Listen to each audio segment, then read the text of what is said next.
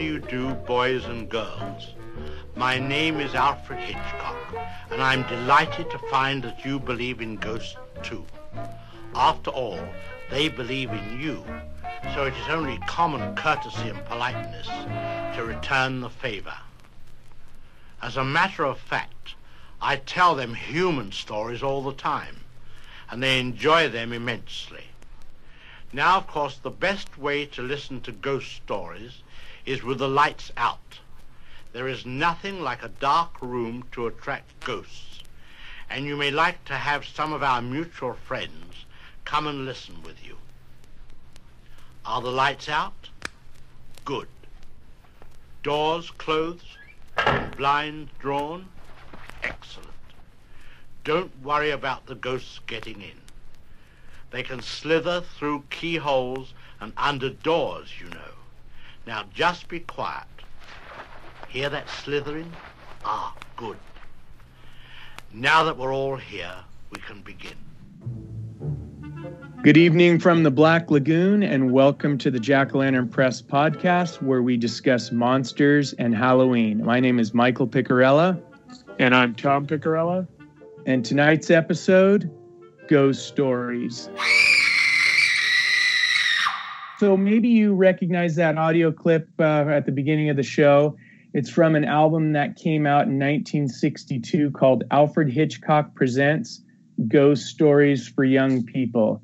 And tonight uh, we're going to be talking about paranormal tales and how they're told. And to make sure we get it right, we're recording this episode in Ghost Story Gulch, which is one of the ghostliest corners of the Black Lagoon. And uh, what's the Black Lagoon, you ask? It's one of Transylvania's 13 wild and deadly districts. And uh, speaking of Transylvania, has everyone checked out our new book? Yeah, they it, should. It's Transylvania Traveler, a travel guide for monsters, ghosts, vampires, aliens, werewolves, witches, zombies, demons, and mad scientists, too. And uh, it just came out uh, Memorial Day, and I'm holding the book right now. Do you have your book with you, Tom? Yep. I've got well, mine one, right now, well, and I got to say, I'm pretty stoked with this thing. I'm I'm absolutely stoked with it as well. And and one thing that I do want to want to talk about as far as this episode goes is that is that you know today we are in the Black Lagoon. Most everybody is going to associate that with obviously the creature from the Black Lagoon movie. Um, but the one thing we we definitely, I mean, we love the the, the creature from the Black Lagoon, but we also want to emphasize that that it isn't just about a creature from the Black Lagoon in this district. There's so many other things in well, here. the Black Lagoon is in Bayou country, and right in bayous you have those big, huge mansions and plantations, which are typically haunted. And so, in the Black Lagoon in Transylvania, which you could learn about in our book if you go to jackolanternpress.com and check out the book, in the Black Lagoon, there is a section called Haunted Mansion Row, and that's where ghosts from every dimension go to retire. So uh, that's where we are right now. There's a section in um, the Black Lagoon right near Haunted Mansion Row. It's called Ghost Story Gulch and uh, if you get our book and you go to Transylvania and you make it to the Black Lagoon, you can visit this ghoulish gully and participate and bring to life the ghost stories that people are telling in the human world. Well, and, and the other thing too with with ghost stories is right now everybody's you know it's summertime, everyone's camping, they're sitting around a fire, they're they're kind of hanging out, and when it gets dark, you know everybody everybody loves sitting there ready to listen to a ghost story. Yeah I mean, it's sure definitely I, I love that. And in fact i wanted to play a clip from um, john carpenter's movie the fog. It's a ghost movie came out in 1980 and it's the opening of the film and and it's a ghost story. 1155 almost midnight Enough time for one more story. One more story before 12. Just to keep us warm. In five minutes, it'll be the 21st of April. 100 years ago, on the 21st of April, out on the waters around Spivey Point, a small clipper ship drew toward land. Suddenly, out of the night, the fog rolled in. For a moment, they could see nothing, not a foot ahead of them. And then they saw a light. My God, it was a fire burning on the shore, strong enough to penetrate the swirling mist. They steered a course toward the light, but it was a campfire like this one. The ship crashed against the rocks. The hull sheared in two. The mast snapped like a twig. And the wreckage sank with all the men aboard. At the bottom of the sea lay the Elizabeth Dane with her crew, their lungs filled with salt water, their eyes open staring into the darkness. And above, as suddenly as it had come, the fog lifted, receded back across the ocean, and never came again. But it is told by the fishermen and their fathers and grandfathers that when the fog returns to Antonio Bay, the men at the bottom of the sea, out in the water by Spivey Point, will rise up and search for the campfire that led them to their dark and icy death. Twelve o'clock, the 21st of April.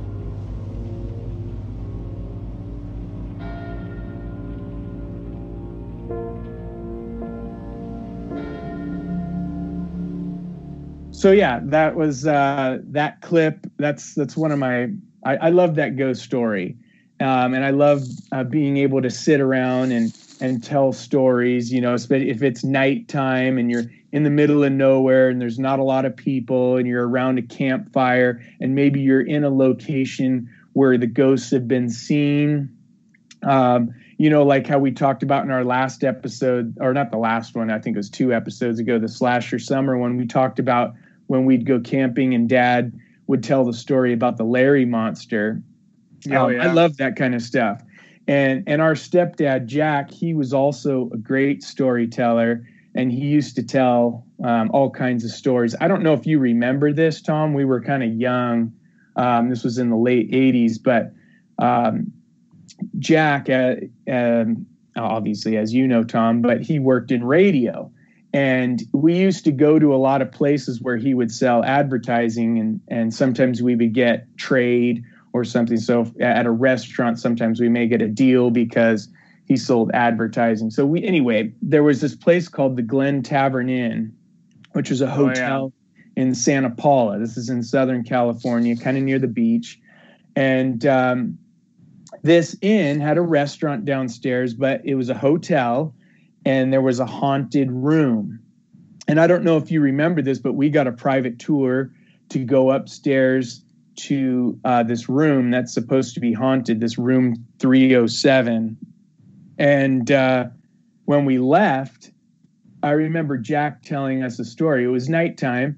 We, we were leaving and we were inside the car, and he was telling the story about how the person at his radio station that sold the advertising went there you know, talked with the people, went actually got the private tour up to the room as well. And when she got in her car to leave, there was there was this sound in the back of her car, and she kept looking over her shoulder, like what what was that sound? Thinking maybe it was a car behind her or something. But then the sound sounded like it was inside the car. And I remember, I think I was probably like in fifth or sixth grade, and I remember sitting in that car and I kept looking to the back. It, it, was like a sport utility vehicle that we were riding, and it was uh, that Chevy Blazer. And I remember thinking, is there something in the back of that truck? And like the, his story just came to life because we had just gone into that inn, and um, you know we experienced the the thick air and uh, there was a temperature change, you know, from the hallway to that room, you know, all the things that you hear about down in the in the restaurant. There were actually pictures of of what they saw in in that room, which was like a green mist, whether it was real or not, or some sort of photographic um, trick. I don't know, but but it was there. But Well, do you remember that? I did. I, I actually I do remember standing in that that main entrance. We walked in and it was huge and it had that chandelier. Do you remember that big chandelier that was hanging from the ceiling? I don't know if you Don't remember, remember that, that actually. but it, no. it was it was this huge chandelier hanging from the ceiling. It had red carpet, and we went we went down. I don't remember if we walked upstairs or took an elevator. I, I can't even remember, but I do remember being by that room, and you and I were hesitating on walking into that room. And then when we finally went in, you remember it was like really warm and stuff just felt weird and they were they were talking about how that was like the the, the ghosts or whatever inside the room. yeah. I, It's also it's also was cool interesting. oh, go ahead. uh, I was just going to say it was also interesting because when I was looking stuff up on the Glen Tavern Inn, um, they were they have like little ghost things, but this has been featured in 2007 in July. Uh, the Ventura Paranormal Society held its annual convention there, uh, and then in Yeah, it was also. Oh, go ahead. Sorry. I was going to say in 2013, the inn was featured on an episode of Ghost Adventures with uh, with special guests of Britt Morgan and Mimi Page. And then in 2014, the inn was also featured on an episode of The Dead Files. So it's kind of neat because they've they've brought different things about this Glen Tavern Inn into other you know paranormal type type Yeah, shows I- and ghost stories. I saw something on on YouTube. Um, I forget what it was called. I think it was. Um, what was the name of it? Uh, the, I forget what it was called, but it was something on YouTube where they actually did they did a séance, and uh, you know they were talking about how they they uh, were experiencing basically a ghost in the oh it's called the the American Paranormal Research Association. Um, and I guess they went in sometime in 2013 and conducted a bunch of experiments, but they did like an, a seance in there. You could find it on YouTube if you type that in, American Paranormal Research Association, or just type in Glen Tavern Inn. You could find some cool stuff. But it's it, the place has got some interesting history. It was built in 1911, and during Prohibition, the third floor, which I guess was not finished yet, was used as a speakeasy, a brothel, and a gambling parlor. So Huh. there's all these stories from that era about um, murdered prostitutes, um, shootouts between gamblers. I guess Houdini even stayed there at one time. But anyway, according to numerous sources, um, including this, this website called hauntedrooms.com, um, several ghosts are known to roam the inn. Um, in uh, in room 307, which was the one that that we got to go in, um, there were reportedly uh, there's two ghosts supposedly that that are in that room. There's a man and a prostitute, and guests have said that they've they've seen the man who who they call Calvin um, in the room and also in the lobby. And then those who have seen Calvin say he's tall and thin, wears a white shirt, has long hair and a goatee. And some have been able to get pictures of him, um, but I didn't get to see any of these. And then they were saying that in life he was allegedly shot and killed during a game of cards. And during the renovation of the hotel in the early 2000s, one of the workers discovered a Western style hat behind one of the walls with what looked like two bullet holes in it and old blood stains. And then the female ghost that resides there is said to have been a prostitute in life that was murdered, possibly beheaded, and she was left in a closet for for a maid to discover. So, um, some pretty interesting stories. Um, I know that uh, you can still get a, a you know get a room there because it is a, a working hotel. So maybe you can go in there and uh, you know have that you know roll around in your imagination as you as you uh, or you could probably go visit the actual room that we went there because i'm pretty sure that they still do the tours and whatnot. Well i i know we we got a private tour which was what what was really cool about it. It wasn't like we were in a huge group during the day. It was nighttime and one person took us up and i know it was me you our sister mom and stepdad.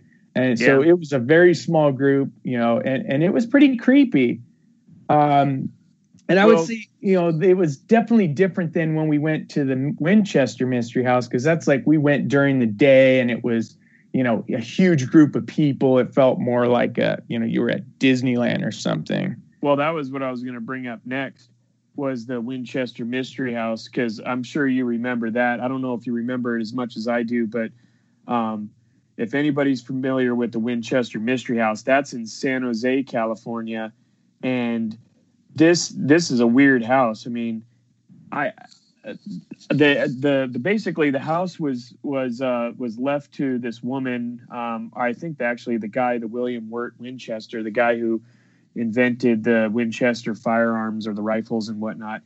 This house is is something that is just weird. This this woman, after her husband died, just kept building onto this house. She built crazy amounts of staircases that went to to just blank walls. Yeah, because uh, she was always yeah. The story was that she just kept building and building, and some rooms she never got to finish. So the stairwells go up to what could have been a room but was never finished, which well, was pretty interesting. Here's what's crazy: is it is it says um, on Winchester or on uh, Wikipedia, it says after her husband's death from tuberculosis in 1881, Sarah Winchester inherited more than 20.5 million dollars, which is equivalent to 532 million dollars in 2018. Basically, she also received nearly 50% ownership of the Winchester Repeating Arms Company, giving her an income of roughly thousand dollars per day equivalent wow. to $26,000 a day if it was in 2018. And that that's what basically all that money that she had. She was so sad after her husband died um, that she just kept building rooms and rooms and onto this house. It's so huge. You go online and look up the pictures. But what's crazy is that what makes it relevant to our um, topic today is that the it's supposed to be haunted, and they say that it's haunted um, with ghosts of of the people that were shot by the Winchester rifles that her husband uh, created. Like and all the oh, all the ghosts, all the ghosts to that, the house. Oh, I, yeah. I didn't know that. Yeah, all the ghosts that were around that time that were shot with Winchester rifles. I mean, that's kind of like a little folklore sort of thing, but it's kind of it's kind of funny and neat at the same time that if you remember we went into that to that place and they had something similar to the Glen Tavern Inn, where they had the room that felt weird and it was dark or it wasn't dark, it was uh, it was hot, and you went in there and it just felt weird. So I mean, I don't know. You you look at both of these places, Winchester Mystery House and the Glen Tavern Inn, and I think that that this calls out our Nightmare 365 guys. Um, maybe they should they should look into both of these these places and and see for themselves like do they think it's actually haunted? Do they think that that ghosts actually exist in these places? Um, yeah that's a good idea you know um, if if for those of you who don't know what nightmare 365 is if you go to nightmare365.com um, they have a, a cool website um, they do a, a podcast that basically explores different um, stories about creatures like Bigfoot or the Loch Ness monster. any paranormal activity, basically. Paranormal and then they stuff. have their their week weekday or Wednesday weird, um, where they they talk about it. But what's what I like about their episodes too is that they always look into these places, these real places, and then they ask each other, "Do you think it's real or not?" Um, they'll throw out a, maybe a more research than what we're giving you today of more of the realistic aspect of it all and then they they kind of you know uh, decipher everything and then they make their judgment at the end and tell you why it's, it's kind of neat so if you're interested in in actually checking out their podcast nightmare 365 great podcast, great guys. Um, but I I'm gonna I'm gonna tell them, uh, you know, when they listen to this, uh, what they think of Winchester Mystery House, and uh, also And the the Glen Glen Tavern Tavern. Inn. Yeah, Yeah. for sure. That'd be cool if they did did something on that. But I think what you know what I what I really like about both of these things, I like being in a place and hearing the stories, hearing the ghost stories because you're standing where the ghost, you know, supposedly um, you know, will come through. So you're wondering, are they going to show up? And uh, those, that to me is what's so exciting about ghost stories. If it has that element to it, it's definitely much more creepy than just hearing a ghost story that could have taken place, you know, at another time, you know, on the other side of the world. If you're actually in the place and ghosts may be there and it's nighttime. I, I don't know if you remember this, but I know when we were kids, um, this was when mom and dad got a divorce and um, I think I was probably in like fourth or fifth grade. So you were in second or third. Loretta was in sixth grade or seventh grade. And mom, this was a different time. You know, now this would probably never happen. But we kids were were at home alone. I think mom was was out, and it was like a Friday or Saturday night. And Loretta's boyfriend Randy was over.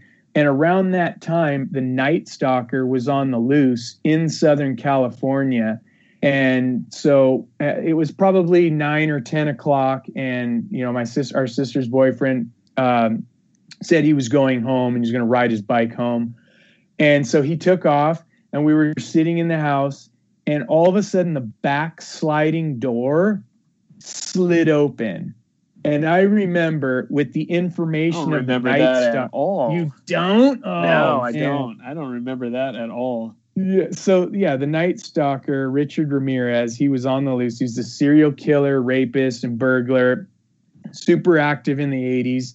And um, so that was going through my mind. And I remember we all ran upstairs because we're thinking, who the heck's in the backyard? Slid the thing open. I remember thinking, we got to get downstairs, close that door, and lock it. And so you and I both went down. Here we are, these little kids.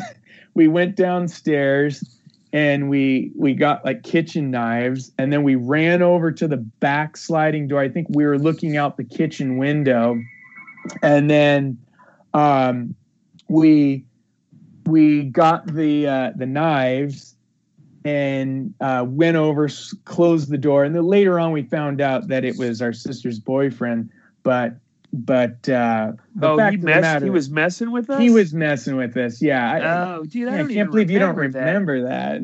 Man, that's But- good. It, he didn't actually stand there. He would have gotten stabbed by some butter knives or whatever the heck we had. No, I think it was more than that. I think we got like butcher knives. he would have would have skewered him.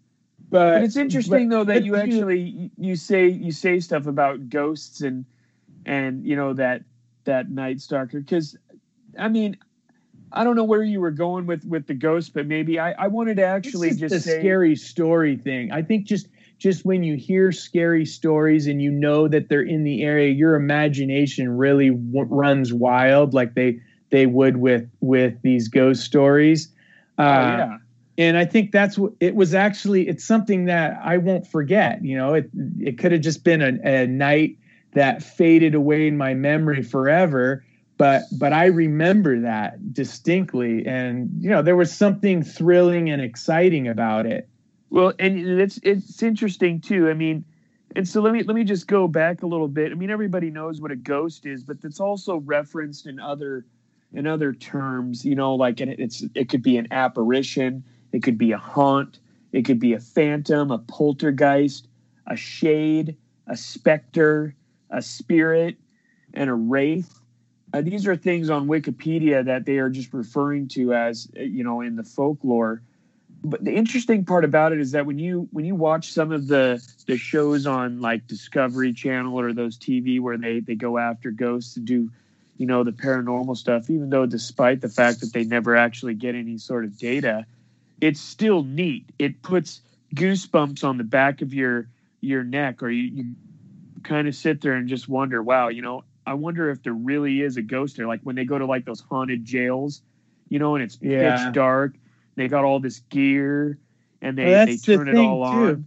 there's one definition that you didn't, one type of ghost that you didn't mention, and that is the ghost in your imagination. Because I don't, I mean, I remember at Christmas time knowing for a fact that Santa Claus was in the house, and I would be laying in my bed, and and our house was an old house, and I remember you could hear the house settle, and I I could swear that Santa Claus was upstairs in our hallway right near our bedroom. And I just, I would look out and I would even feel like I see a shadow or something moving. It's like, uh, you know, there's something definitely to be said about your imagination. Um, yeah, and, absolutely. You know, if, when you're armed with these ghost stories, um, your imagination runs wild. And, you know, you'd have to say, I mean, I have to say it is thrilling and exciting to to to go through those experiences. Um, but but there, yeah. So basically, we we talked a little bit about telling ghost stories in person, which is probably my favorite way to experience ghost stories. But there are other ways. Um, you know, in this episode, I wanted to talk about the different ways of of telling ghost stories, and one of those ways is something that you've kind of been playing around with a little bit, Tom, and that is um, telling ghost stories through virtual reality. Oh yeah, absolutely. I mean, so one thing, if anybody knows anything about me, is virtual reality is a huge thing. I I loved it back in in the '90s um, with that Howard Rheingold book, if you remember that, um, called Virtual Reality. Uh, obviously, had like Lawnmower Man and Johnny Mnemonic, and you know those movies. I love VR to the hilt, and just recently, or maybe not recently, but 2016 thereabouts, um, Palmer Luckey, uh, one of the founders of Oculus, um, he he basically him and and a guy named Brendan Iribe, um, they invented a an actual headset that plugs into your computer and uh, does virtual reality experiences. And, and not a lot of people are familiar with it, but I'm obsessed with VR, and so I have a ton of VR headsets. Um, but w- what makes it good with with what we're talking about today is they have a ton of kind of horror episodes or games, or I'm not even going to call it a game. It's more of like an experience. Um, and one of the the experiences that I absolutely love is called Affected the Manor um, it's by a developer uh, slash publisher called Fallen Planet Studios. It came out on uh, October 3rd of 2017, so perfect time for the Halloween season. And it's basically a haunted house. And if you know anything about virtual reality, you, you take a headset, you put it on your face, and as you move your head, you actually feel like you're inside the environment. So imagine being in a computer generated environment that it doesn't look real, but it's real enough because you still feel like you're there. And and you walk through this huge haunted mansion. And as you're as you're walking through, they got like all these these weird things, stuff fly off the wall. They got uh, those Ouija boards that tell you to run, and then the the seats like flip over and like throw up onto the onto the top part of the house and you journey through this and as you're journeying through stuff happens. Um, yeah jump scares and i know there were some pretty cool jump, jump scares. scares. They had this one where you walk into this room and there's all these books all around and they're floating. And they have a couple of different versions. The one that you could get on steam which is uh, where a lot of people buy games um, you could purchase it on there um, you could also purchase it if you if you're familiar with Oculus, um, the Oculus Rift. They also have, or actually, I hope they come out with it on the Oculus Quest, but it's on the Rift and on the Vive. Those are the two headsets that you could you could get um, and walk through this this virtual reality experience in this in this total horror um, deal. I it, it's it's unbelievable and it's really neat. Uh, there's also uh, I'm just going to go into the other stuff. Um, there's also paranormal activity called The Lost Soul. It's based off of the the movie that came out, the first one at the time. Um, this one was by a developer called VRWERX. Um, it was released August 15th of 2017. You can also purchase this on Steam. Um, but this one's kind of more like a game um, where you go through, you have a flashlight, and you're kind of journeying your way through, and there's all this stuff that happens, and you you kind of have to have to follow this this sort of linear um, deal. Uh, maybe it's sort of non-linear, just because there is different things that happen each time you go and play this game. Um, but it that one's really neat as well.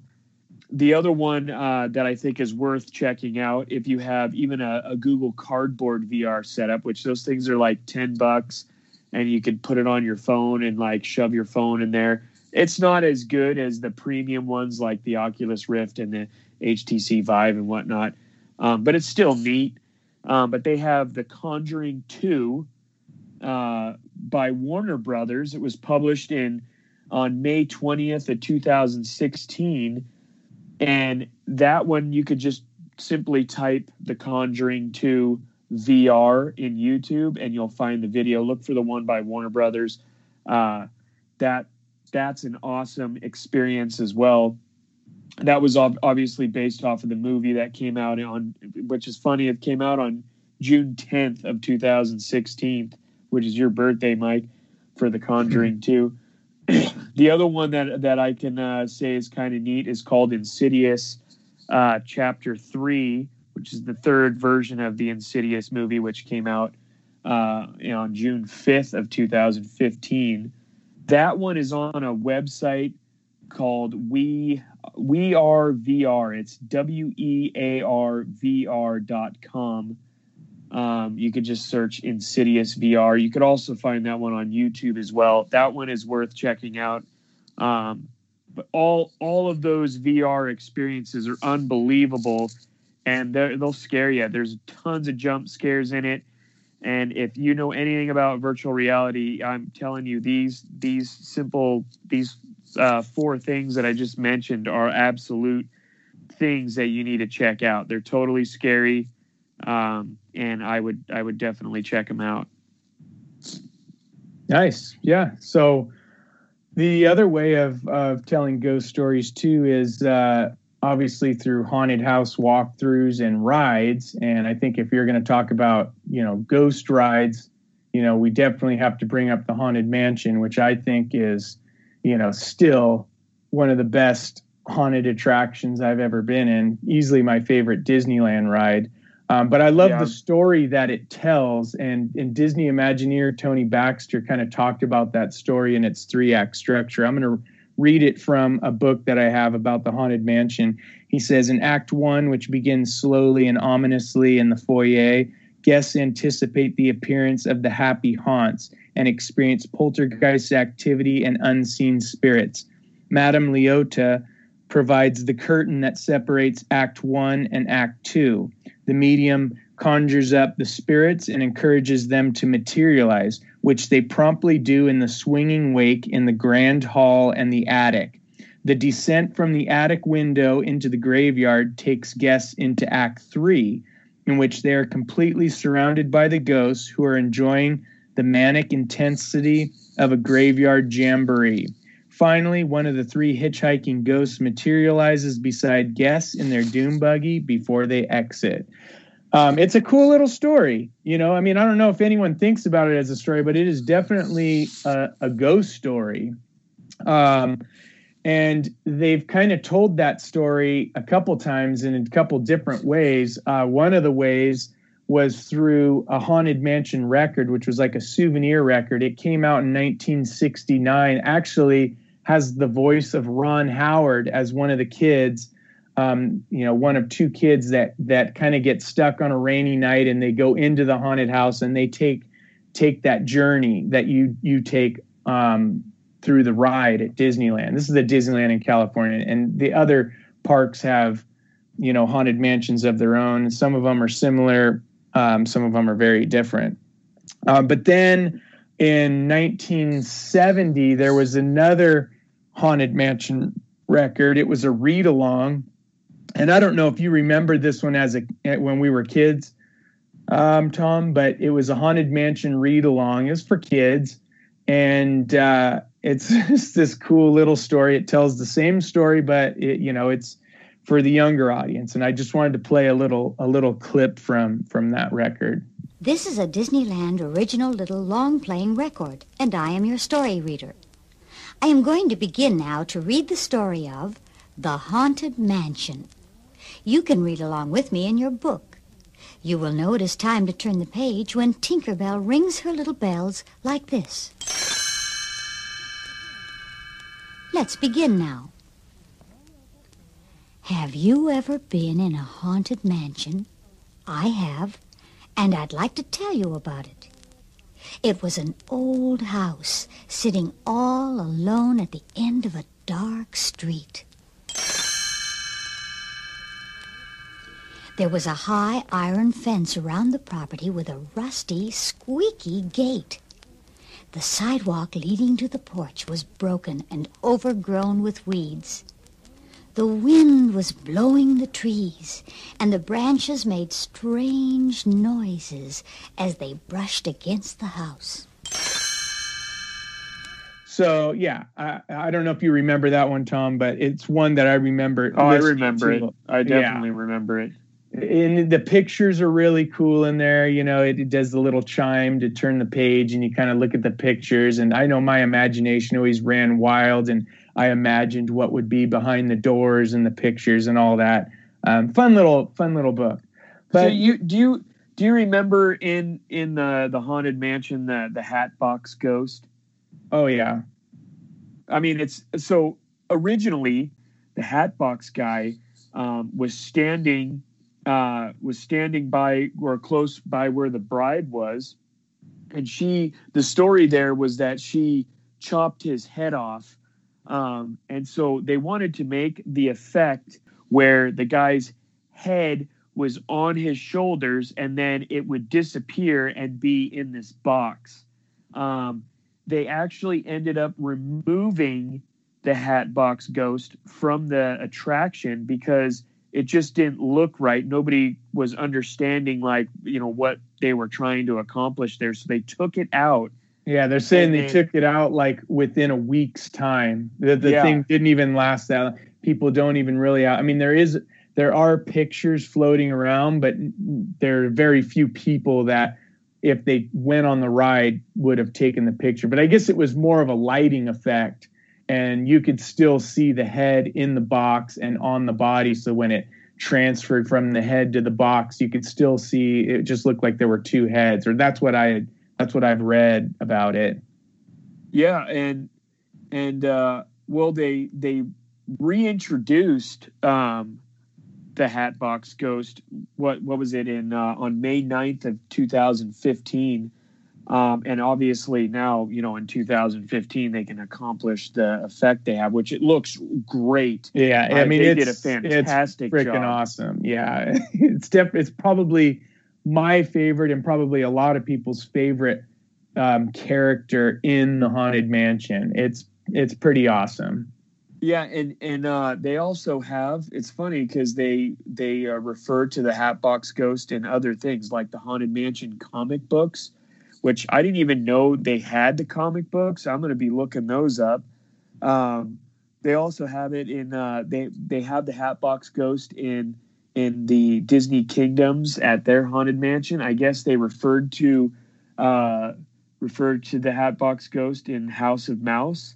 Uh, Dude, Um, the the hat and the funny thing is the Hatbox Ghost is in so in that long playing record, the read along haunted mansion. The Hatbox Ghost is in that record, even though Yeah, it was only there for a week. So for people, so when we were kids, I always wondered like, what the heck's with the Hatbox Ghost because he was not in the ride. So it was. I almost wonder if they made the the well, no, the record was made in '70, so I don't know why they still included it in there because he was not in the ride. Um, so it's pretty interesting, and it was always a popular character, but he was never in the ride. So when it came back, you know, uh, people were really excited about it, and uh, I remember it, there was a lot of buzz, you know, before it was happening, whether it was really going to happen or not. Um, and when he did come back, um, you know, it, it was cool.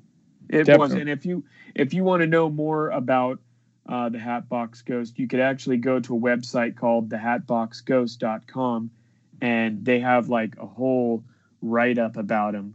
Um, all the original content. They they even have the the haunted mansion record. Um, they got tons of pictures of things that where it's been in cartoons. Um, they have the the original people and how they were putting together the ghosts in the haunted mansion, um, and then in particular, obviously, to the original Hatbox Ghost uh, from when it opened up there. And they they got a ton of other stuff. And if you want to see other things about the haunted mansion, you could also go to that other website, the Doom Buggy um, website. Oh, uh, doombuggies.com. Yeah, that's yeah, awesome website. awesome website there. He did well. a So- podcast for a while. It was a Doom Buggies podcast, but uh, the last I checked, he hadn't done any recent episodes. The, the guy uh, teams up to do um, a mice chat. What was it called? I think it's called Mice Chat or something like that. Uh, it's another po- it's a Disney podcast where they discuss everything Disney. Um, so maybe he's just consumed with that. Um, but the the Doom Buggies podcast was was really cool, and then yeah, the website's even cooler. Yeah.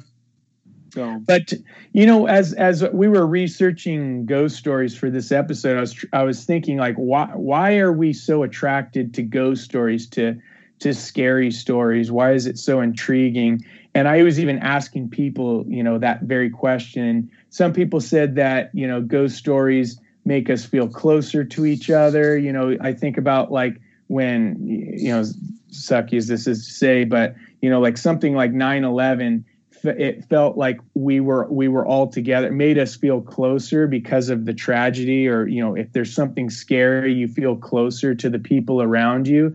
Maybe that's an attraction with the ghost stories. If you're telling a scary story and you get scared, you feel closer in that group.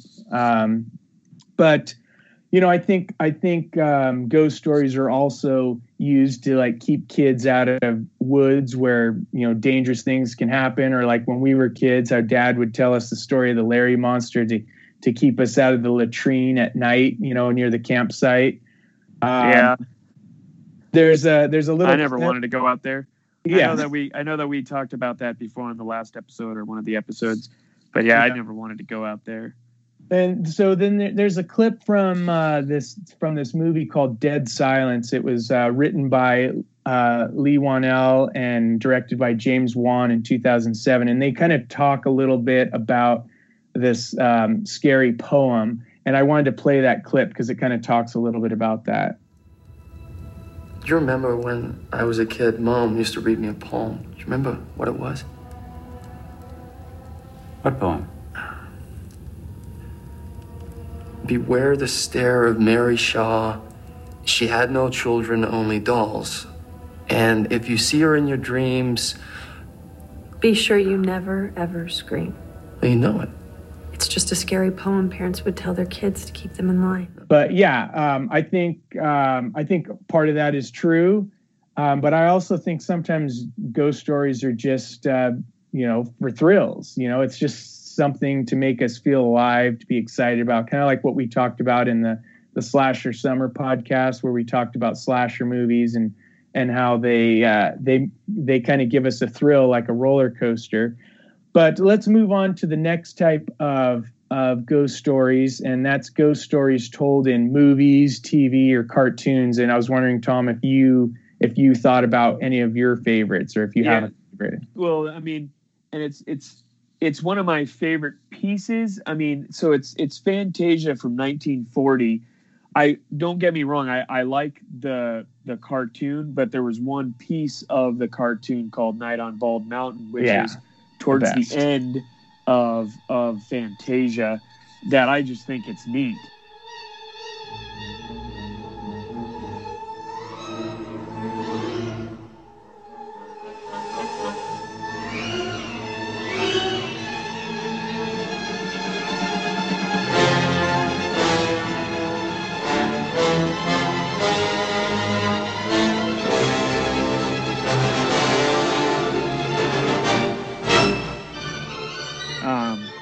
I was looking it up in in Wikipedia, and there's a little a little piece in there. I was learning about you know this the the guy. I'm, actually I'm just going to read read it, and some of these names are very hard to to pronounce, so I'm probably going to mess them up.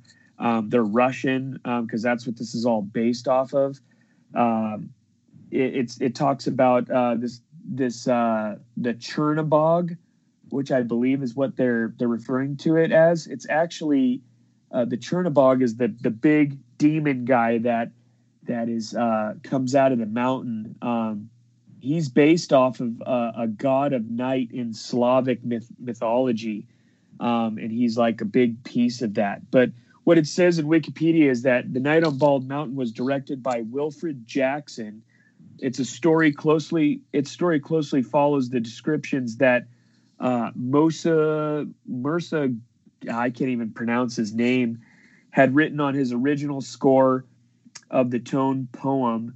Uh, was animated by Vladimir Ty Tytla his design inspired from a pencil sketch by Swiss by a Swiss artist named Albert Hurter of a demon sitting atop a mountain unfolding its wings. Uh, despite Hurter never producing an anima- animation for Disney, the studio temporarily hired him to produce pencil sketches for the animators to gain inspiration from. Chernobog and parts of the segment were developed further by Danish born illustrator Kay Nielsen. So Nielsen and this the the title guy, um, we'll just say Vladimir, uh, conducted research on all the characters he had animated, and being Ukrainian, was familiar with the folklore uh, that that's a story detailed. And it's funny because they actually brought in Bela Lugosi from uh, obviously everybody knows Bela Lugosi from Dracula in 1931, but they brought him in uh, to provide reference poses oh, for wow. the Chernobog demon. I didn't Um, know that. yeah, That's and they actually they ended up not liking what he did. Um, Vladimir, the main guy there, he didn't he didn't like the results, so they got uh, they got somebody else to do some poses, and it was exactly what they were looking for. And then they ended up, uh, you know, using those poses inside the the film. I wonder Um, if they have any of the sketches that they did with Bela Lugosi. Like what if they if they know. exist anywhere. I don't know if they do or not, um, but it would be neat to see to see those sketches. I wonder if we probably look them up online and see. Uh, but they they also the film's program reads that Ava Marie provides an emotional relief to audience uh, audiences tense from the shock of the night on Bald Mountain. So Ava Marie had something to do with Yeah, the Ava this. Marie. Yeah, right at the end, you know, they did the Ava Marie um, where the, the like the funeral procession is taking place to that song. Yeah. And then it says an early story outline had uh let's see, an early outline had the the segment end with a Madonna present wait, what are they saying here? Uh, I'm just gonna leave it alone, but something Disney rejected something on the on the piece and then made it into more of what he wanted to do. But Yeah, I think I remember reading about that. I don't remember what it was, but um, Yeah, I think pretty it's pretty cool, though. I didn't know all the background stuff, and when I was reading through some of the stuff on Wikipedia, I mean, Wikipedia has some good stuff on there. Sometimes, you know, it's a little far fetched, but but uh, the night on Bald Mountain is just neat. I'm sure everybody has seen it. If you haven't seen it, just go watch it. it's yeah, it's really cool. You know the you know the the demon guy. You know he summons the dead, and all these ghosts come out. Um, they use they use it the those ghosts in the, the Fantasmic show at Disneyland where they project images of different cartoons on the on waves of water that they shoot up out of the rivers of America. And I remember when that when Fantasmic first came out, we saw that and we thought, dude, that is cool. What if we could do the Yeah. same thing? And I think you and I thought we were going to shoot, you know, some water up and project something onto the water, but there's no way our garden hose was going to have enough yeah, water or to even do the that. sprinkler. You know, so you know what's funny? You know what's funny about the the ghost scene in that in that little animated uh, deal there um, was I, I was reading on a website that they were talking about how in the haunted mansion to kind of go back a little bit uh, in the haunted mansion at disneyland in the graveyard scene they were saying that the ghosts that are flying in that background are closely related and look like the ghosts that were coming out of bald mountain they were saying some huh. people say it is a a um, uh, kind of one of those Easter eggs that were buried at Disneyland because they do a ton of them. Um, I'm not sure. It it very well could be, um, but I mean, make your own decision on that one. I don't know if it's an yeah, Easter I'll egg have to take not. a look and see. You know, I'll have to watch it again, and I'll be curious to see if there are any of the same characters. But um, it, it it's def- they're definitely cool images, and you know what we ended up doing for Halloween is we hung a sheet in in the window of the the top room of our house and we took a super 8 camera. We we played fantasia on our big screen tv we shot the ghosts with the super 8 camera and we just kept you know clicking away just on the ghost scene over and over. I shot a whole roll of film and then we had it developed and we projected it onto this sheet at Halloween time, and then we played the song from Night on Bald Mountain out the window. Yeah, uh, that was the that. scene. Yeah, that we had in our window for Halloween, which I remember. You at that time, you know, was a pretty big deal. No one was projecting anything in windows. Um, now, obviously, with atmosphere um, effects, uh, you know, a lot of people are projecting stuff in their windows, which are cool, but no one had really done anything like that at yeah, I remember people in were our neighborhoods. Yep, and well, and even also, do you remember when when Dad took the the Super Eight projector or just the projector, really, and he cut out uh, little little ghosts that he drew, oh, and yeah. had the light where yeah, it was going like in the background. Yeah, he had like Yeah. he a little like kind of spinning wheel and put a light behind it so it looked like ghosts were going in a circle. He had like a little light behind. Yeah, that was I remember I forgot about that. Yeah, that was neat. I remember him making that thing at the kitchen table. yep, and it was neat because that was just like one of the the many haunted houses that we had when we were younger. It just brings back memories of just more ghosts, uh, ghost things that we did, and obviously we were inspired by that, inspired by the movie, and then made kind of our own little projection type thing. So that's Yeah. neat to to remember.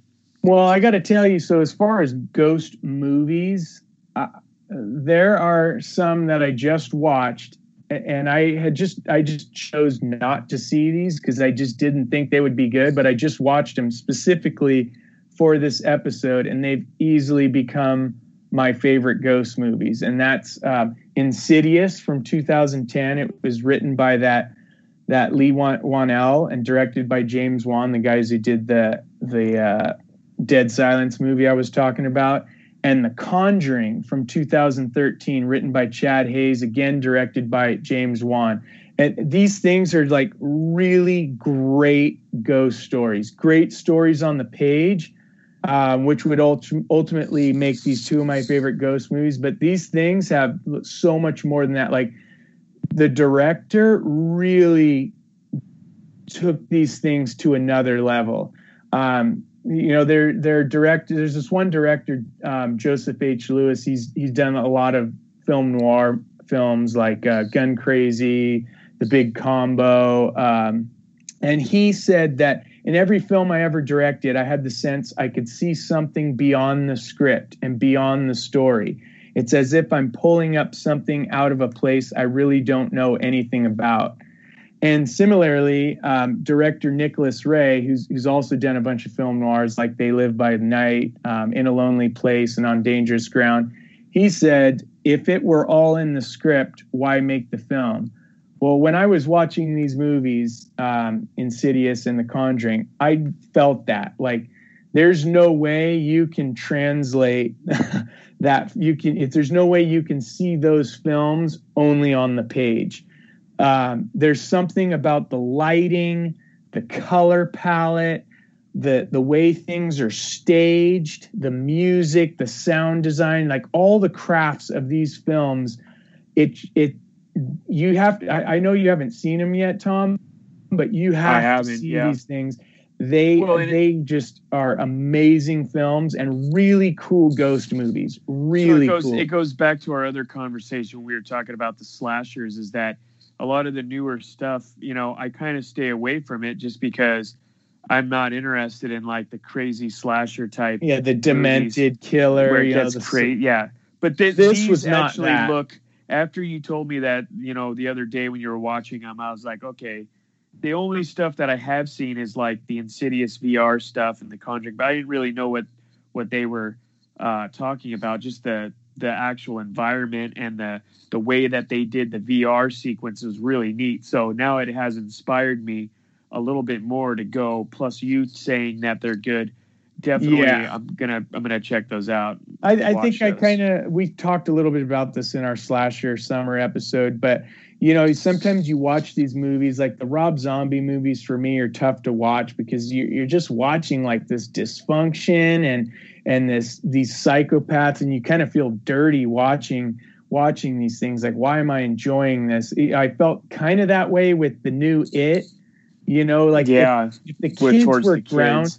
Yeah if they were grounded in in like good families or something then the evil would be something else. But even the families were so dysfunctional like you just felt like something was wrong wrong Like, with why you. am I enjoying why- this? yeah, this these movies were definitely not that. They were they were ghost stories. And and i love the parts in both movies insidious and the conjuring. They have like these ghost hunters that come in. And that idea of again this kind of goes back to why we're attracted to ghost stories. You kind of feel like a bonding between the family and the ghost hunters as they're in the house waiting for these spirits to make contact. And there's something really cool about that to me. I don't you know i think it is the bonding. You know maybe that's the purpose of life or something to to bond with people with your fellow man or something. I don't know.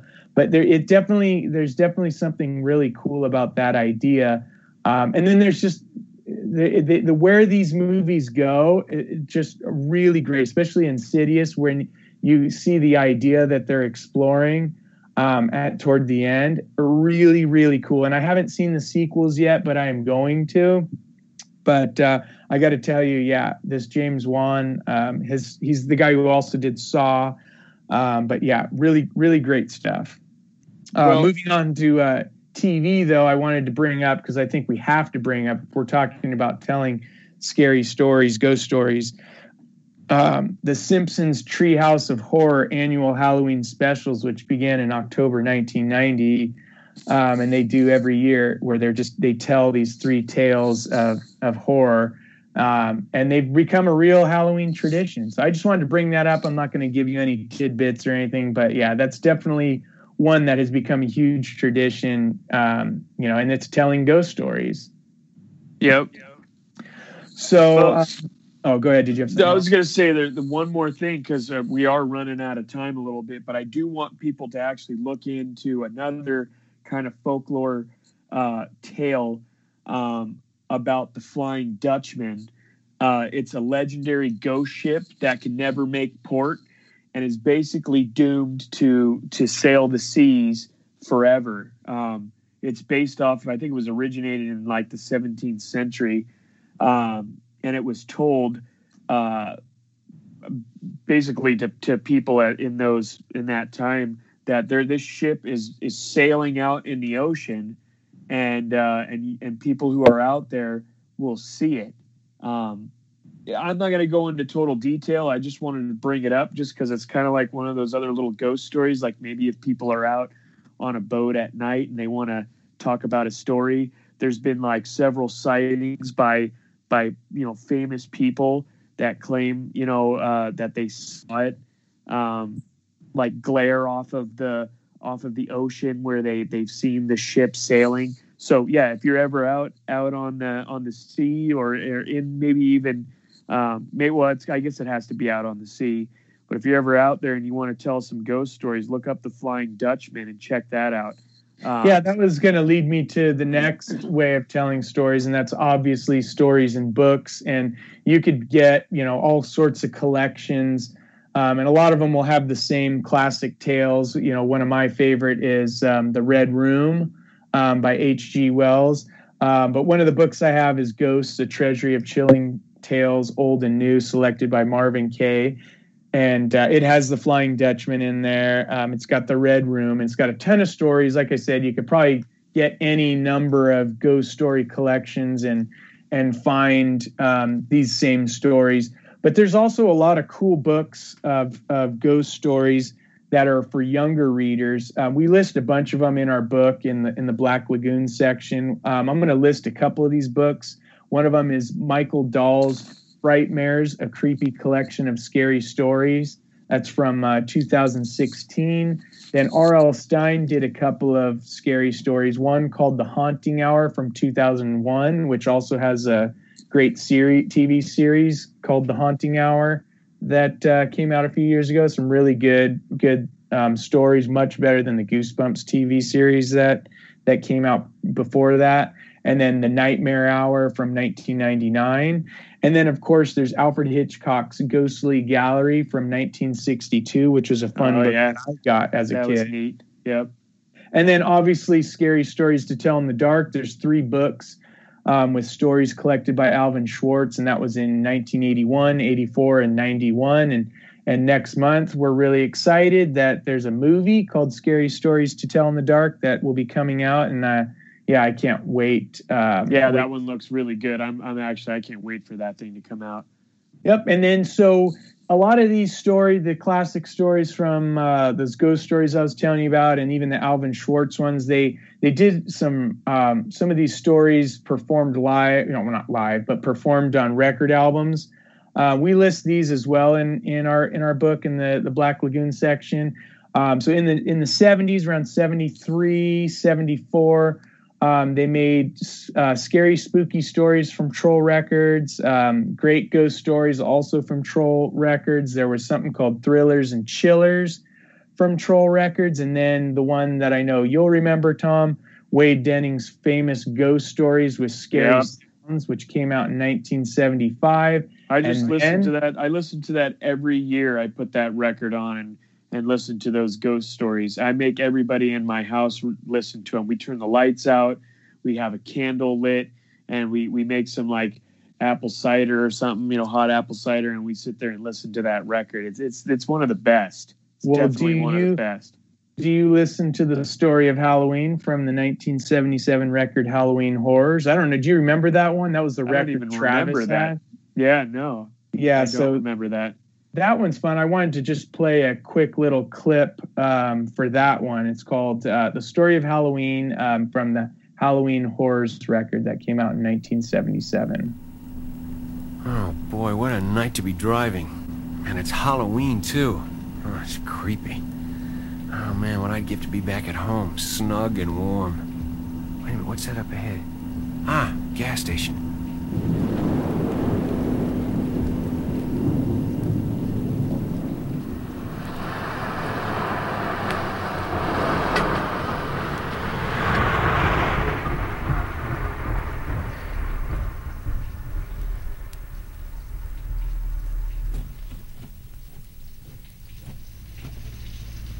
Uh, pardon me, is this the way to Elm Hall Plantation? Yes, uh, yes, uh, yes it is, but no one's there. I'd advise you to turn back. It's not safe in this weather. Thanks.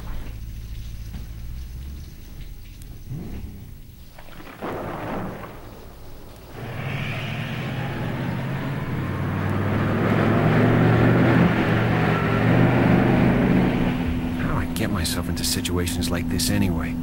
Who would have thought a week ago I'd be here driving on a lonely, dark road looking for an old mansion? Well, what can you do?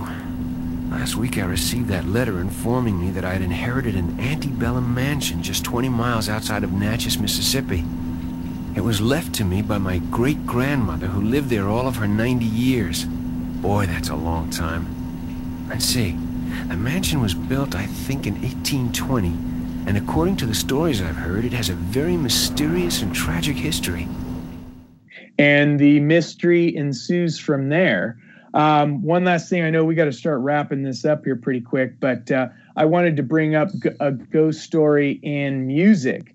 So the Dukes of Dixieland, which they play Dixieland jazz, they actually used to perform in funerals. And in New Orleans, they do funerals a lot different. Um, it's almost like a, a joyous occasion, not a joyous occasion, but you're celebrating the life of someone who's passed on. Um, so from 1958, uh, the Dukes of Dixieland did an album called On Bourbon Street with the Dukes of Dixieland, Volume 4. And there's a, a song on there called New Orleans Funeral. And they tell a story of the dead in the song, which we parodied in our book. But um, here's an excerpt from from that song. We'd like to tell you a very true and serious story of a certain thing that happens down in our hometown every now and then.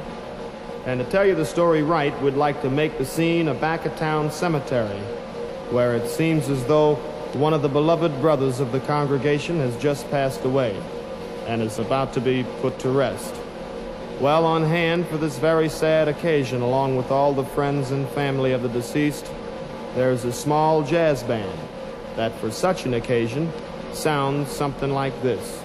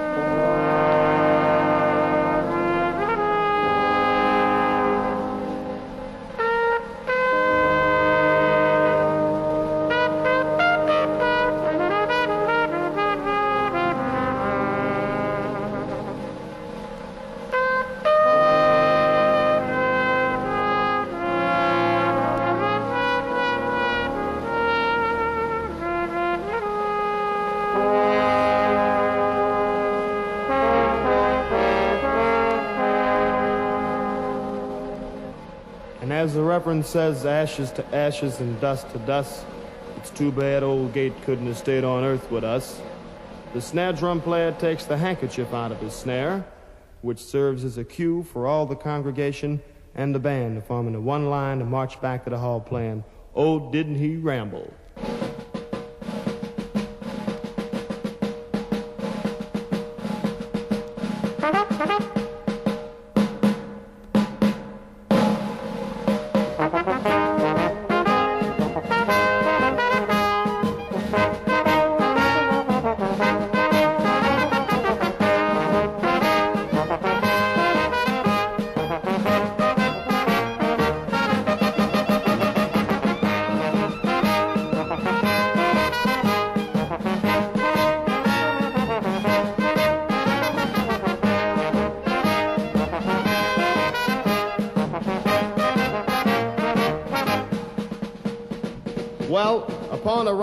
The hall, the folks figured that since old Gate was dead and gone, there just wasn't any sense in mourning about this poor old cat.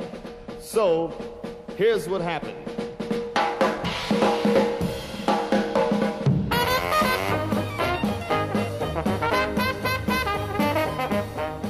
So yeah, anyway, there's probably a million other ghost um, stories out there. Into, we could definitely go in, you know, even if you check out some of the Sherlock Holmes stories and whatnot, there's tons of of little neat ghost stories in there that, you know, he solves the the murders and and or these murders that are going on, like um, you know, some of the episodes there. But I, I don't even want to go into details with those because even like be here for days. Yeah, we could yeah. talk about walkthroughs and uh, actual places that are haunted that you can go in and other great stories. Maybe if you want to share some of your favorites, you can email us at jackolanternpress at gmail.com. Again, that's jackolanternpress at gmail.com. Email us some of your favorites. We would definitely love to uh, to hear from you, hear what which ones are, are most exciting to you. And uh, yeah, so don't forget to go to jacklanternpress.com to get our book um, for the upcoming season of stories, which will begin August 1st, and, and other monster and Halloween fun we'll be posting there. Right now, our website is kind of a blog site, but uh, we're hoping to have an actual website up pretty soon so you can navigate and find things much easier. But uh, anything else that you wanted to bring up? Yeah, um, just just remember too, you know, the the one thing that we we love about with this podcast is we're able to kind of expand a little bit on on Transylvania, which is what the Transylvania Traveler is about. We go into as much detail as we can in the book, but this podcast is kind of like another reference off of things that we've enjoyed uh, throughout the last, well, 41 years for me, um, of, of basically taking all of the things we talk about now in this podcast. We've shoved a lot of it in the book. And then obviously, you know, we try to we try to make those references uh, in the book. Like you'll see uh, all this information that we're giving out. A lot of it is referenced in the in the book, but then we're also adding more to it. So it's kind of complements each other. Um, yeah, hopefully I, I we want... can talk, you know, a lot about uh, a lot more, you know, bring up a lot more stuff that inspired the book and just it's monster and Halloween stuff that we love that you and I always talk about just on the phone um, you know, when we're talking about Halloween and things we get excited about, um, you know, so hopefully others are listening and and want to check out the things we're talking about, or if you have some exciting stuff, you know, monster and Halloween stuff, you know, definitely let us know because we're always, you know, excited about learning new stuff, finding new stuff, checking it out. Yep. So, so with that, let's uh let's go ahead and wrap this episode up. Um, yeah. So yeah, uh, you know, as as we try to do in every episode, we uh, we we uh, end with a little clip from a Halloween record of our past. And so to take us out of this episode, I dug up from the Pumpkin Patch Wade Denning's famous Ghost Stories record, which we were just talking about. And uh, this story that I want to play is is one of, of our favorites, um, and it's called The Ghost Ship. So yeah. have a good night. Back in the days of sailing ships, people from all over the world were coming to America, looking for a new start in life. There was this one ship named the White Cloud, and it's her last voyage that this tale is about. She set sail for the New World with a full passenger list.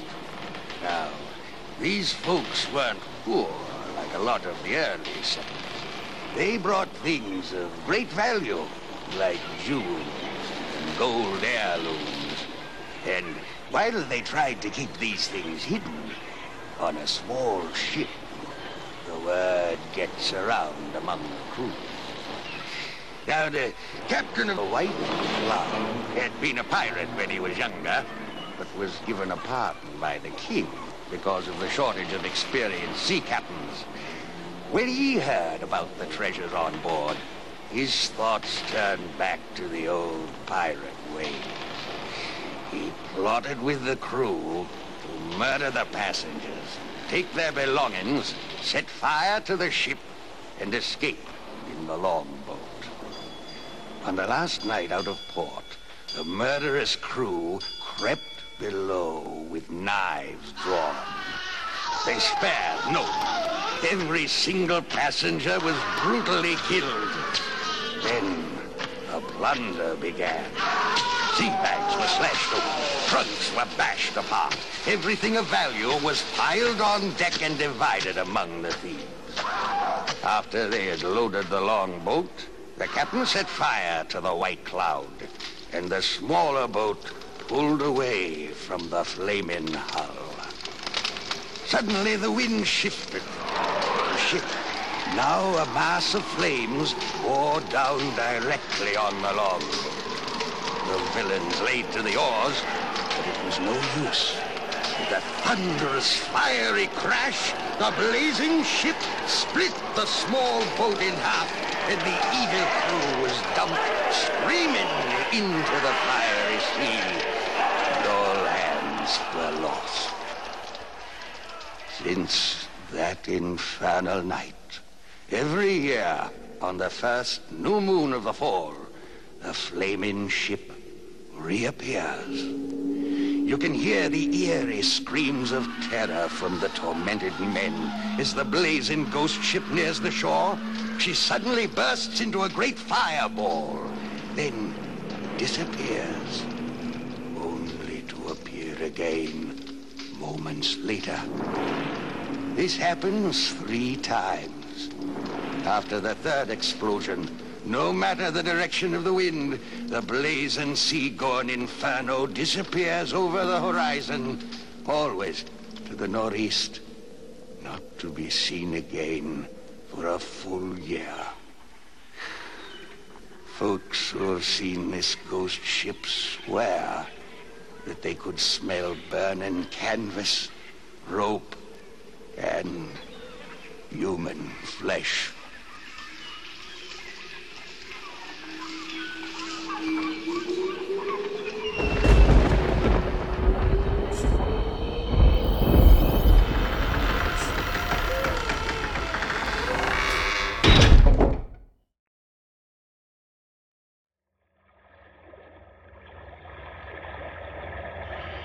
It's a good thing to know if ever you are staring into the darkness and you see something staring back, simply say, boo, and it will go away.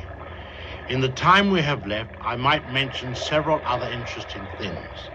Don't ever brag about what you do if you saw a ghost. It's a sure way to get them angry at you. Don't slam doors as you might pinch a ghost.